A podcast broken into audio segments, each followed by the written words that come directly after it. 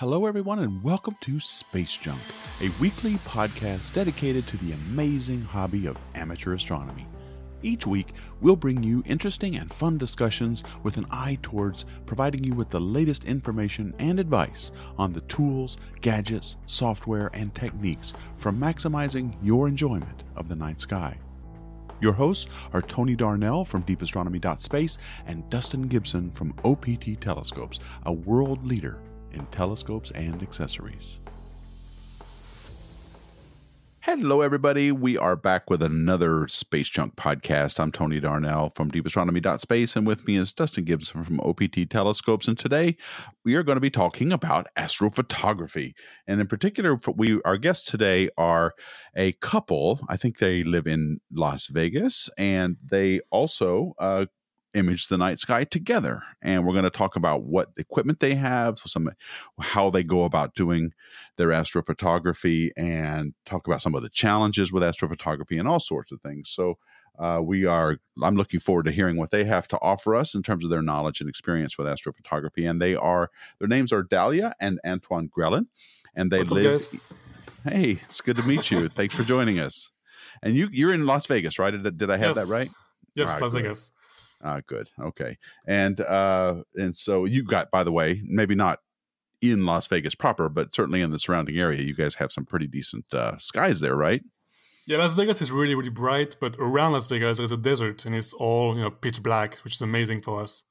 Yeah, that's I, I remember driving through Vegas quite a few nights or uh, Nevada, I should say, and seeing some absolutely stunning skies. Oh so yeah, uh so you, you your guys work has been featured in all kinds of places. You guys have been on in the all about space magazine as well as the amateur astrophotography magazine. So your work has been kind of all over the place uh featured in lots of places but your website let me mention that real quick at the top of the podcast is galactic-hunter.com right?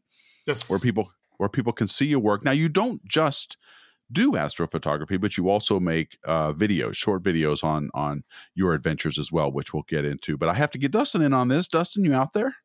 I am. Yeah, this is um, this is one that I feel like is important. You know, we talk a lot about uh, the professional side of things, but amateur astronomy is still where my heart is, in astrophotography specifically.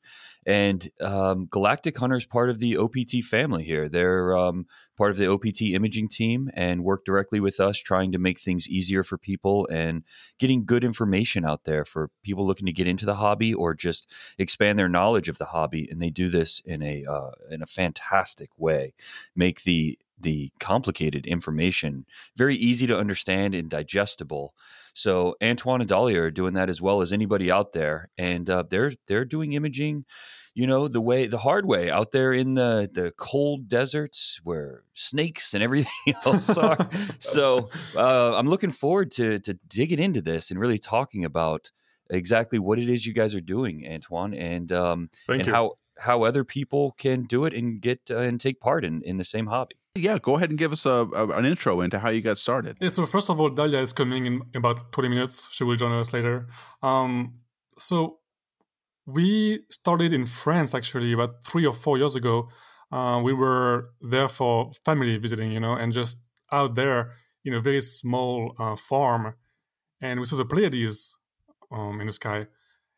And I went home with Dalia and we looked it up on Google, and there was like you know those pictures from anyone taking photos of the Pleiades, and I was like, wow, I want to do the same. And so we went back to the US where we live in Vegas, and I tried to go with Dalia to the desert around here, about an hour from here, and we saw the Pleiades again, and we had like a very cheap point and shoot camera, so we used that to to try taking a picture of it, but of course it was a big fail, right?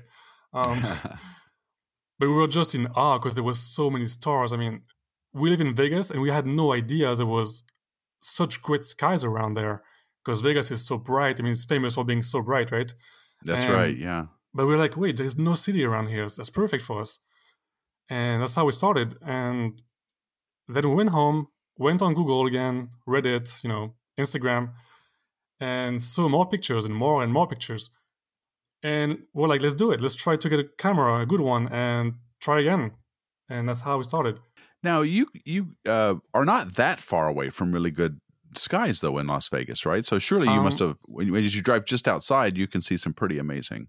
I mean, it's still an hour away, so like you know, at least fifty minutes from Really, where you have we to go that far now to get to dark skies. I mean, we go to an um like a ghost town, which is like a border three point five zone, which I think is one of the best, you know, um skies that is not too far from us, and it's about one hour from here.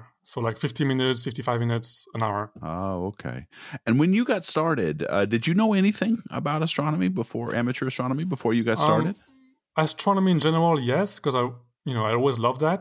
Um, Dalia did not know really much about it, um, but astrophotography, no. Like I didn't take any photos of anything before. Uh, same for Dalia. We were, you know, just beginners, like plain beginners, uh, learning everything. and how long ago was this? How, when when you got started? Um, I would say three to four years ago. I think our first picture, you know, was our point and shoot camera was three years ago, um, in 2015, uh, November, I think. And, okay, um, now yeah. uh, that that's amazing to me. Now I've been doing this podcast with Dustin for a few months now, and already I have met people who have been going for a few, just a few years, five years, things like that, and make and going from knowing nothing about astrophotography to becoming just making these beautiful, amazing images. Dustin, what is that a sign of the times? yeah, that's that's the new world. That's the new world. Things, uh, you know, that's you're always calling it the golden age of astronomy, and you're right. I mean, that's the way things are now. Is that it's become simplified enough, and especially the equipment. You know, it's accessible enough now. It's inexpensive enough for people to jump in and be in with good equipment that's way above the frustration curve. And um, then you've got tools like these these websites where uh, Galactic Hunter, right?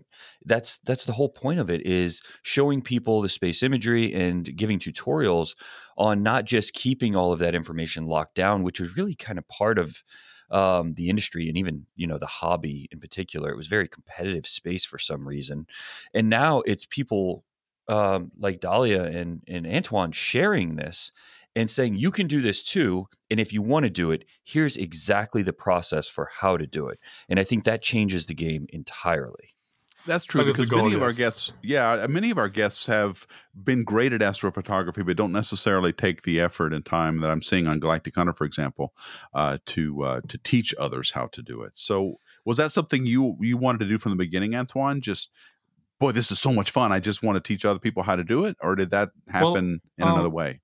I always love doing like you know videos in general. Um, I used to film like some weddings in the past, you know, just doing some cinematic videos.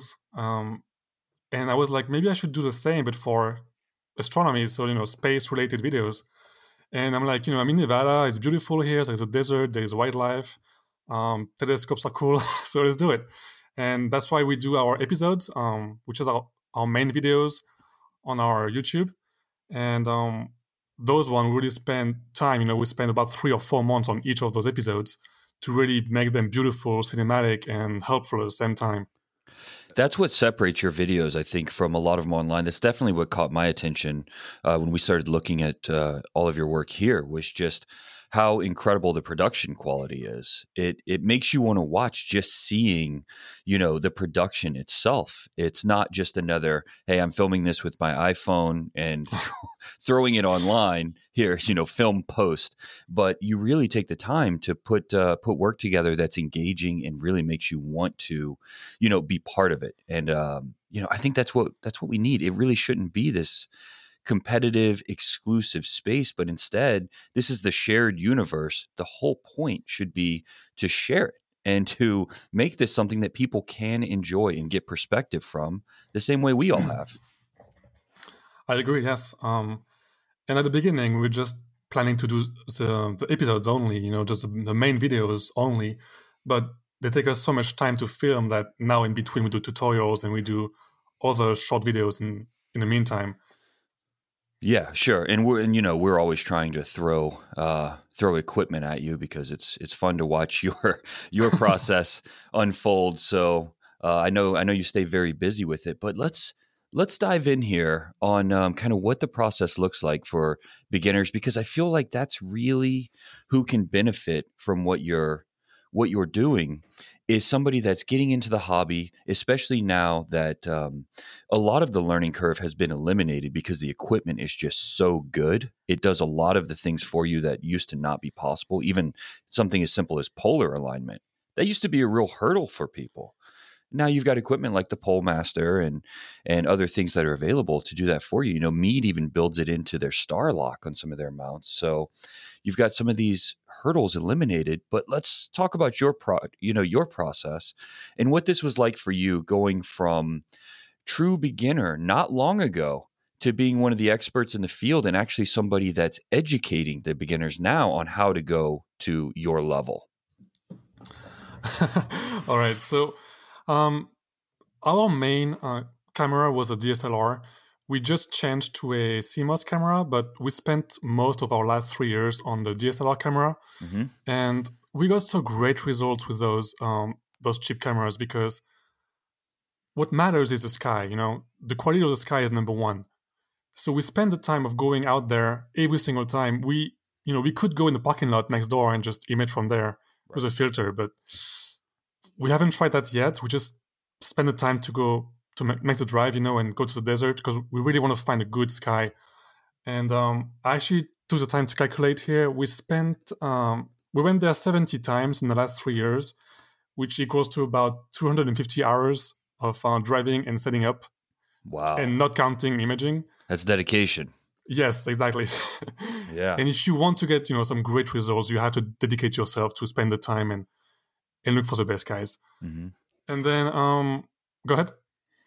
Well, you said you started with a DSLR. Is that where you would recommend people start, or would you recommend that people start with an astronomy dedicated camera?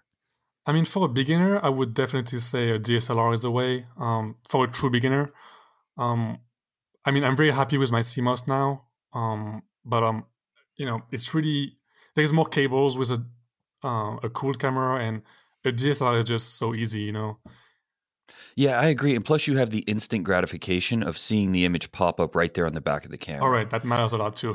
yeah, yeah. I mean, when you're when you're doing this for the first time, especially, and even now, even now, I still love watching it pop up because it, it's like fishing, right? You throw out that long exposure, and you're sitting there watching the countdown, and then um, you see what your catch is. you know, it's it's amazing to watch those images. There's a galaxy right there on the back of your camera that's 28 million light years away that never gets old, and then you're seeing it in color as well.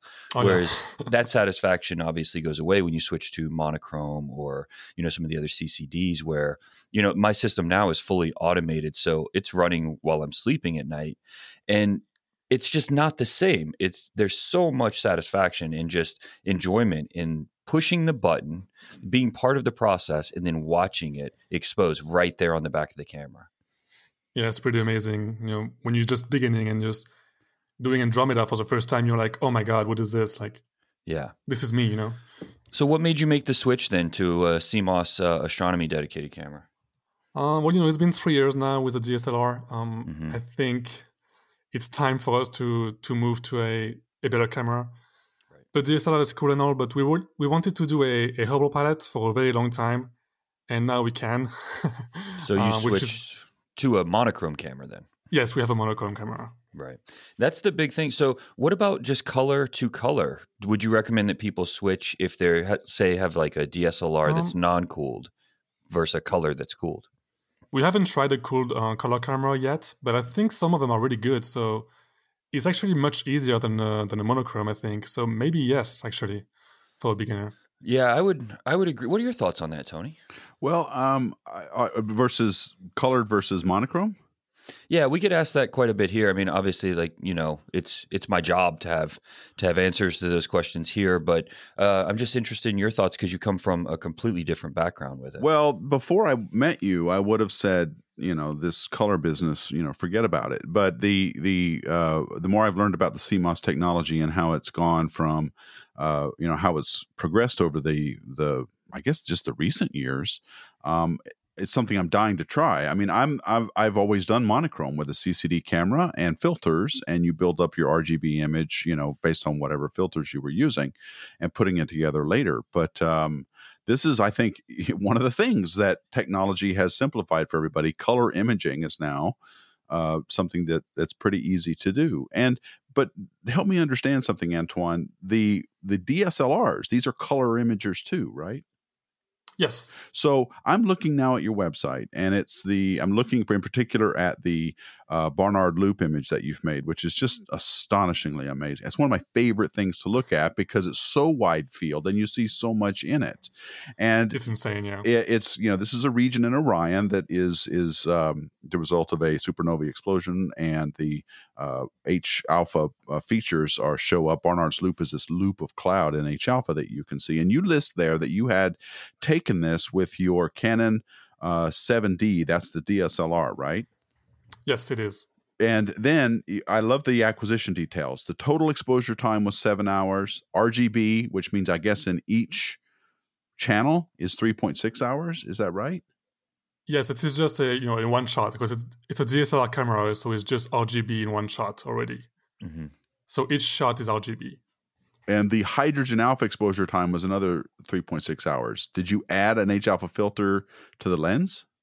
Yeah, so I actually bought a um, HA filter from OPT about a year ago, and we tried it on this target for the very first time, and yeah, it was perfect. So, did this work with you taking the image of the region first without the filter, and then you added the filter and took a, another equal length image? Yes, because every night we spend about maximum four hours on a target because we don't have much time to stay there much longer. Um, so we did RGB, so you know regular shots with our DSLR camera for one night, which is about four hours, so three point six hours and then we came back later on a different night for just uh, HA for another 3.6. And for every exposure that you took, each one was six minutes long. Is that right? Yes. So the, the the thing I'm getting at is the most complicated part. It seems to me now with color imaging. You asked me what I thought of it, uh, which is so easy to do now by just using a DSLR or other CMOS color cameras. Uh, that now the, the the tough thing seems to be you take all these six minute exposures and it, and uh, you take your calibrated your cal your darks and your biases and and your uh, your, your um, flat fields and then uh, you you you calibrate all this stuff out. That seems to me to be the most difficult part uh, of imaging these days. Or it is, that is that automatic is... now too? Uh, maybe one day but for now it's really really hard to process images.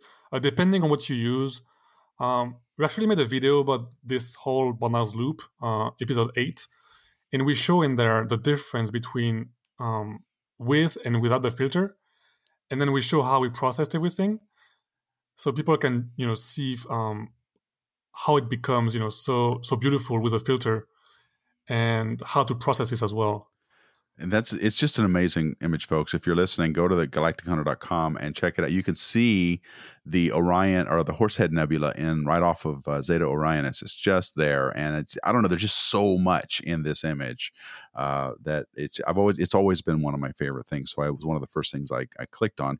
And uh, can i talk a little bit about your mount um, because to me that is becoming uh, uh, one of you know the cameras are great, optics are awesome, filter filters are are growing all the time. But what kind of mount do you use, and what would you recommend for beginners? We use a Orion Atlas EQG uh, motorized mount, so it's good. Um, it doesn't have any fancy st- uh, stuff like you know polar alignment built in it or anything, but um, it is really good. I mean, it does its job. Um, it never failed us, so really happy with it. Is it a go-to mount? Yes. Okay. And the you and and then uh, what what about software? What software do you guys use uh, for processing or? Yeah, for processing. Uh, PixInsight. Oh, okay. And that's a pretty standard answer for most. Um, is it? You know, although yeah, uh, yeah Astro Pixel um, processor is is coming up as well, though. A lot of people are switching to that for the Mosaic Builder. Really? But huh. yeah, that's that's phenomenal software. The Mosaic Builder in that software is just absurdly good.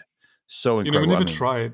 We never tried doing mosaic, so yeah. With a field this wide, I mean, you've got the almost the entire constellation of Orion in this one shot. So with a field that actually it is the entire constellation of Orion. Yep. Um, you know, you um, that's a pretty wide field. You don't really need mosaics unless you're trying to do an all sky shot. So um, I mean, this is uh this is an incredible photo. I agree with you, Tony. But looking at it, you know, the reason I ask you about cameras is because you have a lot of detail here. A lot. I mean, there have got to be there's got to be a hundred million stars in this image. It's just insane. You, when you zoom into it, you can tell there's not a pixel in the image that doesn't have a star in it. You know, it it is incredible. Um, but you know, for me, I've I've been using monochrome cameras basically my first camera was a color camera. It was a color uh, CCD uh, QHY10. I absolutely loved that camera. I had it on a Hyperstar, so really fast system. I was doing 20 second exposures and then seeing the images in color right there on my computer screen and was having a blast. But over time, the realization that if I switched to monochrome, that I was going to get uh, better data kind of set in. And it was the Bayer matrix and the idea of having one that really made me switch. And then I've gotten nervous about switching back. But the images I'm seeing now with, with the newest color cameras are so good that it's definitely piqued my interest into going back. But I'm interested to hear how how your experience has been because you started with a color DSLR, so you had no cooling, and then you had the Bayer matrix issues and we can we can talk about that a little bit if you want. But um, now you're using monochrome. Have you seen a big advantage in your image quality? So for now, not yet because we only did like three images so far. But I know we will in summer because Vegas is incredibly hot in summer, and when you use a DSLR, you know, in the heat out there, even at night, you see all those red and you know those hot pixels in there. Right. It's, it just destroys your image. Whereas with a cooled camera, I'm sure it's going to be, you know, perfect. Know, it's going to be because the DSLR is just, you know, in our last episode about the Phantom Galaxy, we showed the um, the difference between imaging in the heat and in regular temperatures, and the the difference is just insane.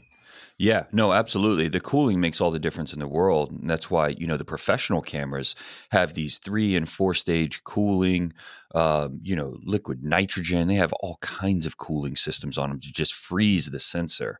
It makes all the difference in the world when you're talking about thermal noise buildup in the image. But what always scared me was the Bayer matrix. And let me just give a, a quick rundown of what that means for people that um, are kind of interested in going color or monochrome. And the reason that I'm sure you probably switched, same reason I did, which is what's the easiest way to say this? Maybe let's consider if it were raining, right? This is going to be a creepy story because it's raining red. It's raining red, only red and every one of those drops you're trying to catch and you have 100 buckets and that's your sensor right? You have a couple limiting factors. The first is going to be what's called quantum efficiency. It's basically let's say your quantum efficiency is 70% that means you're going to catch 70% of what hits the buckets. The rest is going to bounce out. So now take your 100 and get rid of 30 of those buckets. And of those 70 buckets that you have left you have this Bayer matrix over on a color camera. A monochrome works by simply putting whichever filter you want. If you want to capture red, you just put a red filter over the whole thing, and all 70 of your buckets that are left are going to catch that red light. Every time it hits, it's going to catch it. But what happens with a Bayer matrix on a color camera is you have an RGGB pattern over the sensor that repeats. So for every four buckets you have, you have to put a red filter over one, a green over the next, another green over the next, and then a blue over the next, and then repeat that pattern. So of the 70 buckets you have, only a quarter of those can catch red light at all. And the green and the blue that are covered in those filters are going to reject that red light. So your camera accepts of the 70% you have, because you've already lost 30, for the quantum efficiency. Now you've lost another 75% for catching red light, which is all the hydrogen stuff that you're talking about that's in this image here. You only have, you know, a, a very small percentage of the sensor that you're actually collecting that hydrogen on. And the same thing is true when you talk about blue, right? And then obviously it's a little bit better with green, but there's not a whole lot of green that you're trying to pull from space. Definitely not as much as you are red. And so it can really, really be limiting with the camera having to guess so much on where is this red light because we're getting a fraction of you know 25% of what's left of this falling into the buckets at all. And, you know, that's that's really asking a lot of the sensor when you could be getting 70% and that's why people switch to mono that's why i switched to monochrome. And it's actually not you know it's not time prohibitive it's actually a time savings because you're catching the light so much faster. Um, but you know that's that's the way it should work. But what i've seen in practice is that it's not necessarily working that way. I mean some of these images you can't tell looking at them whether it was shot with monochrome or color anymore the cameras have gotten so good that this is still technically what's happening. It's still technically the limiting factor, but the images are absolutely incredible with these new color cameras. So, I mean, I don't know. Maybe that's um, maybe that's too deep for the conversation. But does that does that make sense on why I think people switch? Is that why you switch? Um, I would say so. Yes. I mean, it's just going to make such a big difference in the long term for each image we're going to make. Um, we lose so much data with the DSLR camera mm-hmm. uh, when you think about it, and I think, yeah, we you know using a filter at a time is so much pain sometimes, right? But it's so worth it. Yeah, and then that's the thing is it gives you complete control. Is is what's kept me with monochrome is that if I just want to capture hydrogen, I can go do that in the middle of a city and just put a three nanometer hydrogen alpha filter on it, and my signal is extremely strong. Whereas with a color camera, if I'm already limited by the quantum efficiency, I'm already limited by the Bayer matrix, the last thing in the world I want to do is put another limiting filter on that. You know, but I mean, that is that's the theory but in practice we're not seeing that you know we have this this triad filter which has four nanometer band passes in multiple channels. And it's some of the best images I've ever seen posted ever. I mean, people are taking APOD quality images with color cameras using I've seen filters. This too. It's insane. Yeah, and so it's just um and they're doing it from think, from light polluted areas, right? Yeah, from yeah. city. I mean, you know, Tony, we're going to be shooting in Times Square, New York. That's right. With a color camera with a filter, limiting it even further. So I just I think the cameras have gotten sensitive enough and um, good enough at interpolation to really be able to push this beyond what would have been the bounds even five years ago. Okay, but I'm getting a little bit confused. Is it better then, are you saying, to use a filter in a monochrome camera or a color camera? So technically, monochrome is going to be better at okay. everything every time. Yeah, that makes because sense. it's only going to collect. Yeah, every single pixel is collecting whatever you tell it to. Yes, with the filter and you got to fight these lenses that are on color cameras uh, exactly no matter what you do right so you're adding exactly. filters on top of filters and it's better to just avoid that if you can so good good that's what i was that's what i was thinking but i thought that's I heard a good you way to put it you were that's a good way to put it. Yeah, it's filters on top of filters on top of filters, right? And um, you know, so filters don't bring things in; they reject things, and so it's just it just becomes this, you know, this rejection of pretty much. I don't handle everything. rejection well. I don't. Yeah, yeah. Astrophotographers don't handle rejection well. That's why. That's why most are you shooting monochrome. right. Well, one of the things I want to talk, I want to ask you about, Antoine. I was as I was becoming familiar with your work and your videos. Is uh, you have a great video on how to focus. Now, when I was starting as an amateur astrophotographer and I was using film, no comments from you, Dustin. I know what you're going to say, uh, but when I was using film back in the day, focusing was probably the biggest frustration I had in uh, ever in getting a because even with the moon, you know, it's hard to get things in focus when you're just looking through a viewfinder. Tell us, can you give us your process for focusing and how you because you get nice pristine star images in your in your uh, images. Um, first of all, I wanted to say oh. hello. Oh, hi, Dalia. Are you here? I'm here now. Welcome. yeah. I was like, oh, wow, your voice changed fast. Yeah, wow, Antoine, you're. Uh... Wow, Antoine, you sound so pretty now. yeah. Oh, please. yeah, welcome, welcome, Dalia. Yes, welcome. Yeah, I'm. Yeah, sorry I showed up a little bit late. A little bit of emergency, but um, I mean, um, Antoine has been using cameras a lot longer than I have, just, you know, to put my input, because, like, in my opinion, I think he's definitely the professional in all of this. Um, I've had a really, really hard time focusing myself just even with the camera manually and he's always like, "Oh, just put it on automatic. It's fine." But um but with like the telescope anyway, like what I've learned and after we, you know, purchased our telescope, the Bahtinov mask, I didn't I had no idea what that was. I'm like, why do we need this? Mhm. And he explained to me that whole process of um, focusing, and I'll let him get onto that. But um, using the Bahtinov mask has made a difference. And he, even the first time, showed me like that it's really important to focus, especially when we're taking long exposure shots. And honestly, like, I, you know, yeah, I'll let I'll let him explain the rest of that because Yeah, focus I'm is critical, just- right? You, it has to be right, or the image won't be. And so you found the Bahtinov mask to be um, the tool of choice for you for getting focus right. Yeah, describe what it Right. is Yeah, too, mean- uh, so our listeners can know what that mean, what that is. Well, in short, it's a very very cheap. Uh, I think it's PVC um, piece of you know plastic. plastic, yeah, uh, which you put on the end of your telescope, and so the light goes through, and what- what you see on your viewfinder is a bright star that is that has some spikes in it.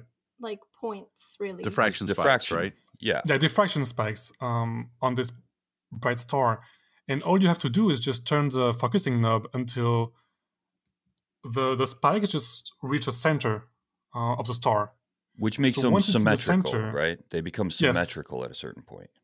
They become symmetrical and they're perfectly dead in the center, and that's how you know you're perfectly focused. So it's this thing made of plastic that has all these lines in it that the light from the star passes through. You want to start on a bright star, something with lots of a point source. That's the one good thing working for you in astronomy is you have point sources of light everywhere. And you can and, as the light from this point source goes through all of those different lines, the the line the light diffracts. It bends around, it makes these spikes. And you're saying that if you get those spikes lined up centered in the star and symmetrical, you're in focus. Correct. Okay. And how do you view do you do this with your camera in the eyepiece holder or do you do you have to, don't you? You can't do this visually with your eye because your eye doesn't Right. I mean, I, we never tried that, but I think you could actually Could with you? your eye, but probably. I mean, what we use is our DSLR camera. I mean, back then, uh, it's really easy because you have the li- uh, the viewfinder on it. Uh, now we use the uh, ASI 1600, which doesn't have a viewfinder, so we have to use our iPad, uh, with which is connected to the ASI Air, and it gives us a preview of the star. Um, And I think with the DSLR camera, um, I mean it's it's would be better for the viewfinder anyway because then you have the opportunity to zoom in a little bit and know if you're really getting you know that symmetry with the spikes. That's true because in your video you said you want to max out the digital zoom so that you're all the way in. I mean, you want to get as close as you want to super exaggerate, you know, your view Yes. so that you can easily and clearly see these diffraction spikes, right? And then when you back off, you can get a better image. yeah, then then you know you're good to go. But yeah, zooming in is definitely very helpful when you're using the camera. So I mean, I'm I'm personally against using the viewfinder because I mean you can really trust your eyes, but can you? Well, I was just going to say these diffractions in using that because the other way to do it is just to, um, in the way I've seen most people do it, is just to trust that you're going to know when the stars get smaller. Because as you focus tighter and tighter, the stars in the image or on the viewfinder get smaller and smaller. But then as you pass focus, they start to bloat again. And so you really Mhm. have to, you start to question yourself like, is it as small as they can be? Or am, did I, did I miss it? So with this, there's really no guessing because it's, it's exactly what they're describing where it is only symmetrical at one place.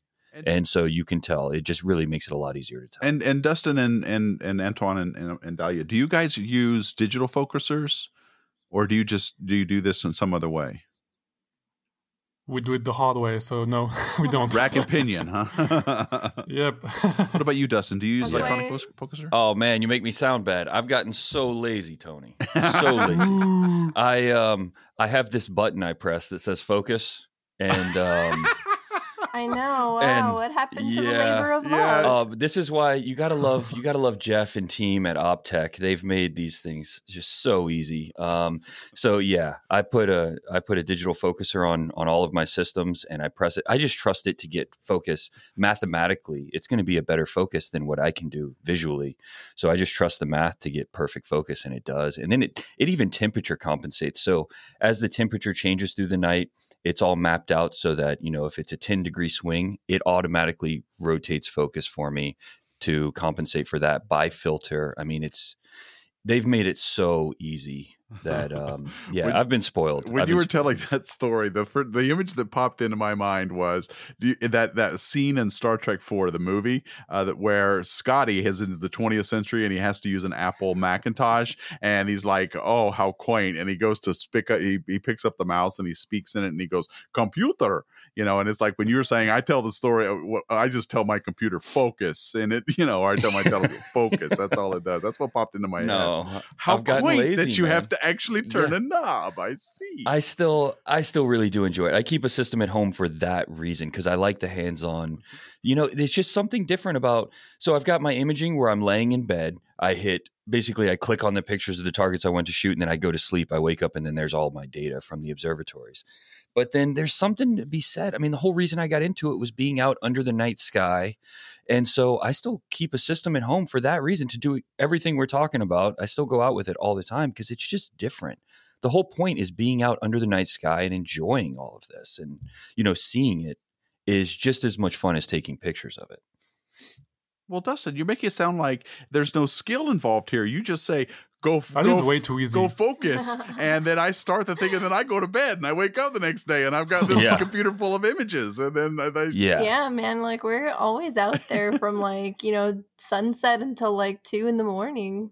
yeah We're like, oh well, I just pushed a button and then I went to sleep. and out comes That's this Helix remote. Nebula. hey hey you guys can't make too much fun of it you have access to the same remote observatories being the that's true, right Very, so very so true. you get you get to you get to cheat just as much as Oh. i and I will say I did appreciate that aspect, logging in and going focus, and oh, okay, Yeah. now now let's go look at the yeah, Barnard's loop. yeah yeah so that that side of imaging is all about processing that's where you get to be part of it is you know the com- the system's going to do it all for you. These are remote observatories. They're going to do everything. They're going to move all night long while you're sleeping and get it perfectly aligned to within a third of a pixel and it's going to be perfect guiding and everything. Then you've got this data and now you build something with that data. But i agree that's not that doesn't make you feel like part of the process of imaging and that's why i still do it the other way. I still go out to the deserts and i bring the systems and i just like to be under the dark sky and and just and Dustin, that's why I like visual astronomy. That's why I al- Right. always look at an eyepiece. That's we've been talking. you- You guys probably don't know, but we've been talking about this since episode one. So, yeah visual versus versus uh, imaging. well you say no, talking I can do it better. No, I can do it better. right yeah yeah he says talking but really what he means is arguing and um so you'll find. oh, you guys are gonna get an earful with Antoine then. yeah you'll you'll find that tony is wrong a lot you will, you will find that. You will find that. Except for when I'm right, and then and then there's that.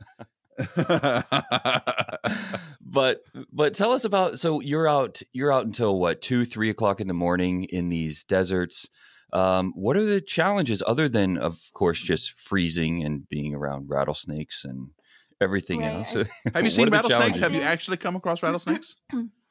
So we've seen um, snake holes on the ground, like a bunch of Yeah. them, and we've seen snake hunters.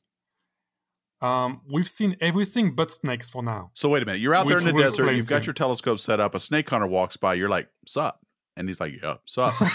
that that yeah well, we've we've seen like the. I mean, the most scary part for me was during episode two, the filming.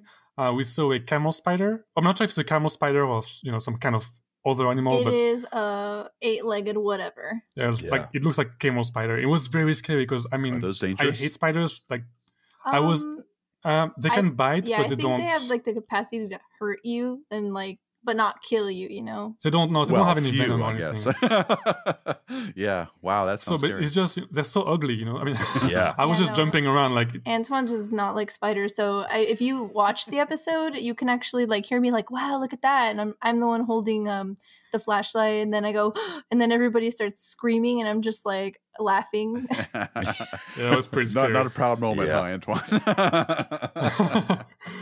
and then um, we saw a like every almost every time we go there, there is always coyotes around us. I mean, I know they're not supposed to attack us or anything, but it's always kind of scary. Um, Dalia is kind of freaked out often. yeah, I don't like when the coyotes come nearby. I mean, we're kind of like I don't want to say, um, you know, it's in a mountainous area. We're covered uh, we're surrounded by mountains, so you know, in the nighttime when there's absolutely, sorry, there's a uh, nobody nearby. Like all the sound is amplified, right. so you know you hear it, and it seems like it's a lot closer than it is. So I'm just like, oh no, we got to get out of here. Yeah, it can be scary out here. You know, on the East Coast, I never thought about these things, but out here, you know, you've got mountain lions, bears. I, at the observatories, I always see tarantulas and you know rattlesnakes, and it's just it's a lot more. Oh, we have that here. It's too. a lot more to consider here in Florida. I've Do got, you? I've oh, got yeah, a, that's way more than us. yeah, I'm like, oh, like I, I went to Alaska once, and I'm like, gosh, I don't. I hope we don't see a bear, and then we see a bear. Yeah, the problem with the bears here in Florida is they're smaller. They're brown bears or they're black bears, but they're small and they they kind of look really really cute. But you do not want to be approaching those bears. And yeah, there was one. There's right. one that was uh, in fact on my own property. I was doing a video with us for with Dustin on the C5, and there was I could hear it. I could hear him right in the back out there. So yeah, bear. Yeah, like people don't really consider like you know when you're you know out imaging, um, you know you're gonna have to go far out into you know for us like into the desert like we're gonna be not in civilization and obviously there's gonna be animals out there and most of the time what that does for me um and when we're out there is i get a lot of paranoia the longer that we stay so we're like oh you know we're gonna image for four hours and then four hours pass by and we're like oh it's fine and you know the animals i think i can deal with but then you know that paranoia starts setting in it's like deathly deathly quiet out in the desert yeah yeah, it does. It can get creepy really fast too. All it takes is one sound, and when you're out there alone, or just the the couple of you, right? Mm-hmm. It it can get scary really fast. And you know, bear attacks are really bad for your guiding too. You know, I feel like, I mean, especially when you're running over equipment though? to get away from them. Yeah, yeah, it's not good. It never makes the image better. and then one time we were there, and um, just by ourselves and we hear this long like honking like from far away like a car honk and we're like what is that and then a cop comes from behind us like out of nowhere um, with his cop lights on and so we were imagining uh, i think the Horsehead nebula and because of the lights from the police car like there was like 30 shots that were ruined that were all like pink and blue yeah and um and the, the police guy was just looking for the for someone lost. So I'm guessing he was looking for the guy that was honking from his car from far away. Mm-hmm. But it was pretty pretty scary too. Can we talk a little bit about planetary imaging? Because I'm looking at your website and you have some planet images, but there are there are quite a few blanks. Now I know that you got to wait for uh, planets to be up in the night sky before you can image them. But what what differences do you have to what do you have to do differently when imaging the planets versus imaging deep sky objects? So we almost never do uh, any planetary imaging because, yeah, because it's different. Uh, first of all, the processing is completely different. We don't use PixInsight. We need to take a video of the planet and stack each frame um, with a specific software. And um, I mean, we, we have a, C, a CMOS camera now, so it might help. But with a DSLR camera, it's really hard to get a good picture of a, of a planet. Um, right. I think I think one time we were discussing it and we were like, well, if we really wanted to do planetary imaging, we'd have to get different kinds of lenses. And we weren't sure if we wanted to invest in that since we were mainly focused on deep sky imaging. But even with, you know, the telescope, it's really hard to to get a good clear image of a planet with a DSLR camera. Um, and we don't really enjoy doing the the processing part of it uh, as much as nebula or, or galaxies because it's you know it's really different. Uh, I really want to get into planetary imaging at some point, uh, more in depth. Uh, we did Saturn for for a video, which was really fun, and we got a you know got an okay image of it, but we don't have any great planetary What's so different about the processing? I'm now. trying to imagine. You still have to co-add many mul- multiple exposures, right?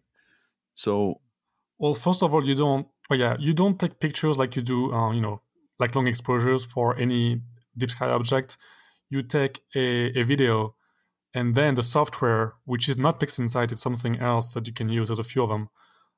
Uh, will look at the video and take all of the, the good frames out of the video and stack those, you know, from the video into an image. and then you can uh, process it afterwards. Yeah, I've always called that the poor man's adaptive optics. It's where they take the few as the atmosphere is scintillating. it takes only the the, the Yeah. sharpest images of the of the planet. Okay. Yeah, it's called lucky imaging, but that's the idea is just take, you know, the fastest frame rate you possibly can and then only keep the ones. You might have 10,000 images, but you only keep the ones where the seeing was perfect for that split second. And uh, you know, you might have 10,000 images originally and cut it down to say 300 or less.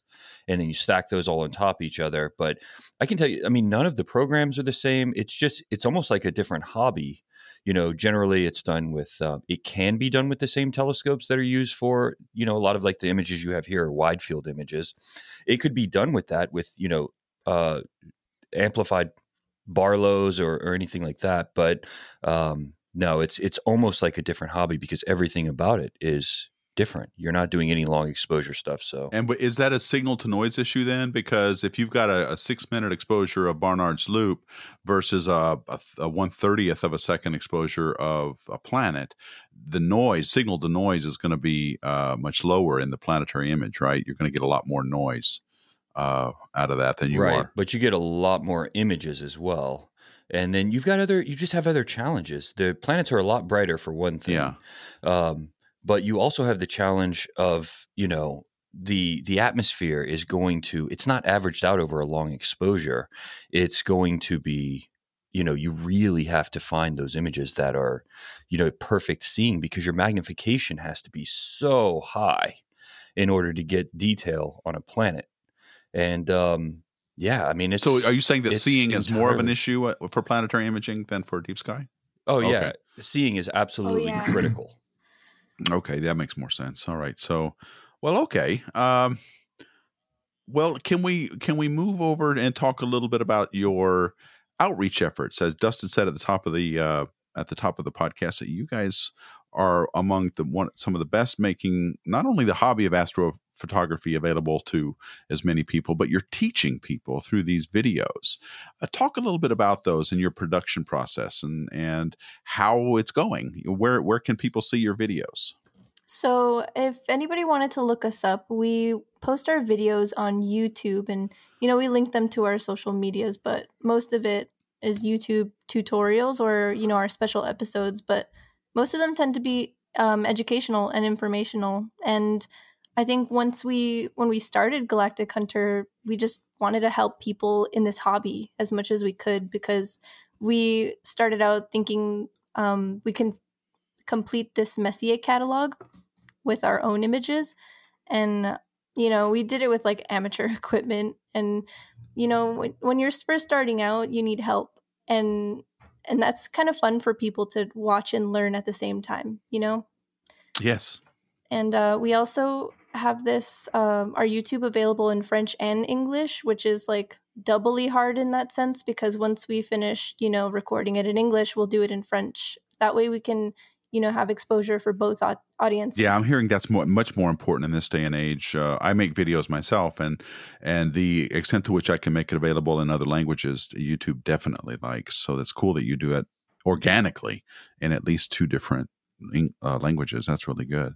Yeah, and we um have been trying to expand a little bit more, so we've created like, you know, some books as well. Um and I think one of the books because I also speak Spanish, I helped translate one of the books into Spanish and um we have a couple of copies sold of that, which is pretty great because, you know, not only are we trying to, you know, help English speaking and French speaking, but maybe we can also help Spanish speaking and I like that's it's honestly been kind of scary because you never know if you can translate it correctly. But you know, we take the time to do it, and people tend to enjoy it. They give us great feedback yeah, about that's it. great. I mean, I always have I have to rely on translators to do like for subtitles and stuff, and I always think to myself, "Oh Jesus, I hope they're like saying the right things," because I would I wouldn't know, would I? I was like, "Oh man, this is being translated into Portuguese. I wish I knew Portuguese."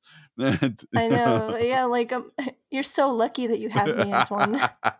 yes, to be able to get it, make sure it's right and trustworthy. So So, what are the things that you recommend to people getting in? Because um, one of the challenges that we see all the time is, you know, people go to our website or any website like ours and they say, okay, so there's 20,000 different options. All of them can be paired together. Where do I start? Which telescope do I start with?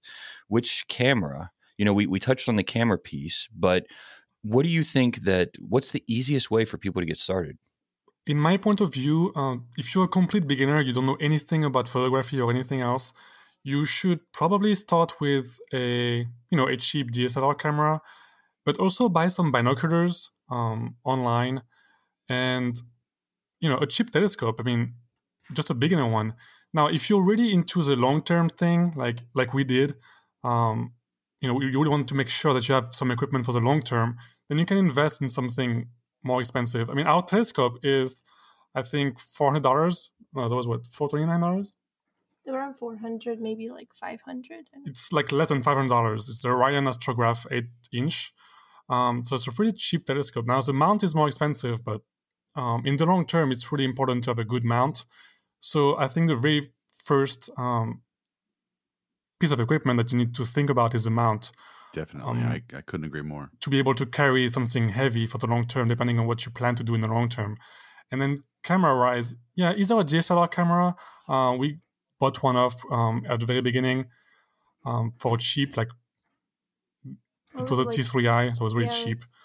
And then if you want to upgrade to a, a cooled camera, um, I would say you know a a one shot color is good, I guess, uh, for beginners, or you could you know pick a uh, monochrome camera.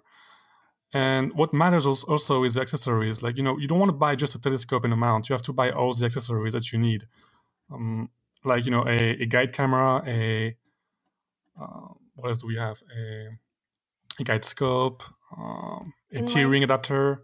an important thing also because I think you were saying like how how would people even know where to begin hmm to like an an important thing to know is that people are always going to look online and rely on reviews and um and videos like i think one of our first videos was actually an unboxing of stuff and that had really really um high views because people don't know where to begin Yeah, well, that's and it. That's the i challenge. think instagram instagram too is a big area where we were researching for you know our own equipment Yeah, for Instagram, actually, Dustin was a big uh, influence to us uh, back in the days. Um, we were always on Instagram looking for pictures, and you know, most oftentimes, astrophotographers they know they add their equipment to their Instagram pictures on the bottom of their images. So that really helps as well. You know, if you see a picture you really love, like a really beautiful nebula, you want to do the same. Look at the equipment list on the bottom of uh, the image, and try to match something if it looks you know affordable to you. I just wanted to ask about the astrograph. You said you had an eight inch astrograph. What is the difference between a telescope and an astrograph? The astrograph is a is f three point nine, which means that's a very low number. It means that you will need to spend less time out there capturing an image and get a lot of light in your sensor. So it's a fast optical system. It's a very fast, yeah. It's a very and fast. And not telescope. so great for uh, a visual observing, which is why it's called an astrograph. Is that right? It just gets well. it's- yeah, it's not so great, but I mean, for us, we're actually really happy. oh, so with you it. put I mean- eyepieces in it. we've you done put some eyepieces visual in it too. Then. Oh, okay. Oh yeah, Oh definitely. yeah, yeah. That's how we were managed to, you know, even be able to view some of the planetary stuff because we're like, oh, you know, that it works very well.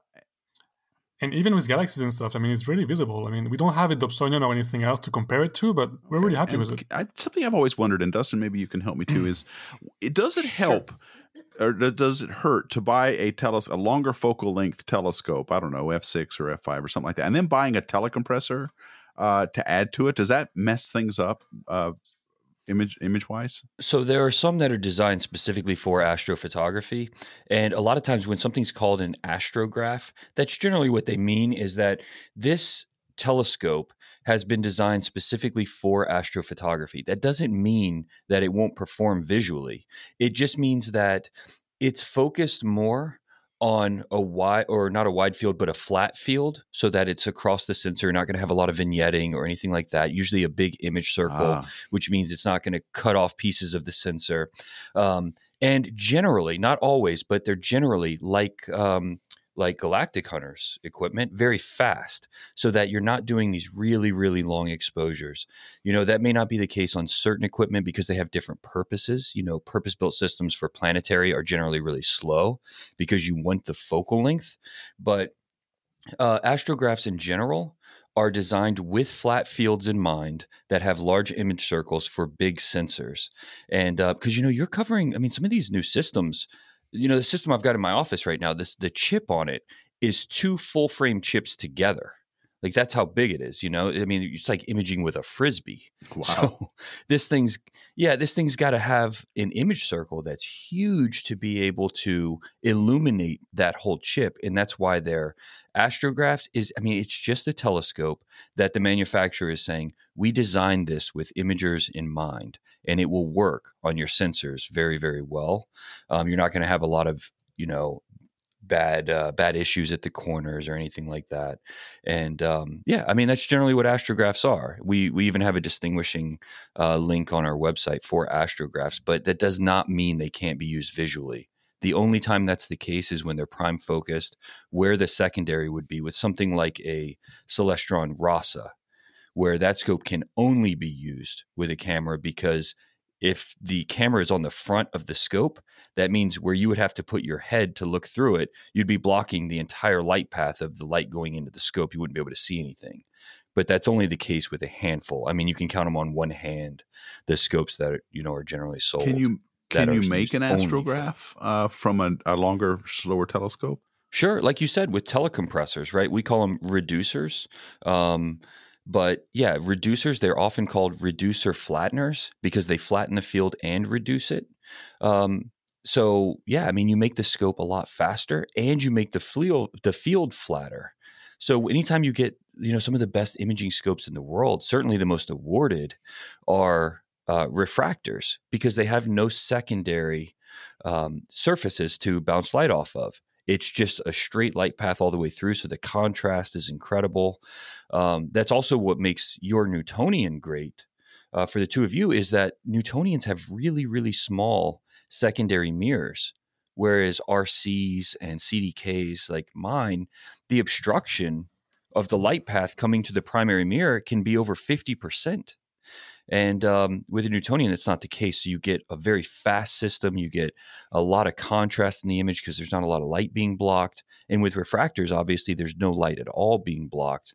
But if you take a triplet like an apochromatic refractor, it's not enough to just have a triplet. You're also going to have to have a flattener, which is another set of lenses that either just flatten the field or you know reduce the focal length and flatten the field, which makes the system a lot faster. All right. Well, I want to thank our guests. Uh, they're the Galactic Hunters, Dalia and Antoine Grelin. They are located in the United States Southwest, where the desert skies are among the best we have to offer. And they are, you can get them on galactichunter.com. That's their website. But they also have a YouTube channel, a youtube.com slash, is it just Galactic Hunter, guys? Yes. Uh, okay. Slash, and you are slash, on yeah. uh, Instagram as well? Yes, galactic right. dot. So follow them and and check out their videos because if you're a beginner listening to this podcast, they ha- they are a great resource. They will get you started in in good equipment and how to do things that I always thought were hard. Like I really like the focus episode. They've got images that are uh, absolutely breathtaking, something to to aspire to for sure. And uh, thank you guys so much for taking time out to talk with us. Uh, and we hope you'll come back and talk more about your exploits as you uh, continue your adventures. Oh, definitely. And I probably you know we'll be here on time next time. oh, the traffic. I came in like halfway through. When we when we when we release this podcast, I'll also put a link on my uh, Instagram and Facebook because there's so much good information coming out of uh, galactichunter.com that I really think for people getting started in this, that's a great tool Agreed. and it needs to be used. People need to find this and use it because it will save them a lot of time and frustration getting the good information right out of the gate. So uh, very right. appreciative of what you guys are doing yep, for the community, definitely. and uh, yeah, keep it up. Yeah, we yeah because we just want to have people like go under the stars, and you know sometimes it's good to disconnect and you know go out and make some memories because that's that's what we're doing right now and i think that's really special even for us to look back on because we we've experienced some crazy stuff and you can't do that until you unplug get out there and do it too. Just go out and look up in the night sky, and you will you'll be amazed at how you feel. So I couldn't agree more with that sentiment. So well well done. Okay, well, and I don't know how podcasts when they get distributed to various places, I do get a chance to enter a description, and in there I will also put links but uh, if you're listening to this uh, via some kind of syndicator, you probably don't have access to that. So definitely galactichunter.com and youtube.com slash galactichunter and galactic.hunter on Instagram. So definitely check them out. And guys, thank you so much for taking time out to be with us. We look forward to talking to you again soon. And on behalf of Dustin Gibson, and my, I'd want to say thank you all so much for listening. And as always, keep looking up. Space Junk was produced by OPT Telescopes in Carlsbad, California in partnership with Deep Astronomy. Please send feedback and questions to spacejunk at deepastronomy.com.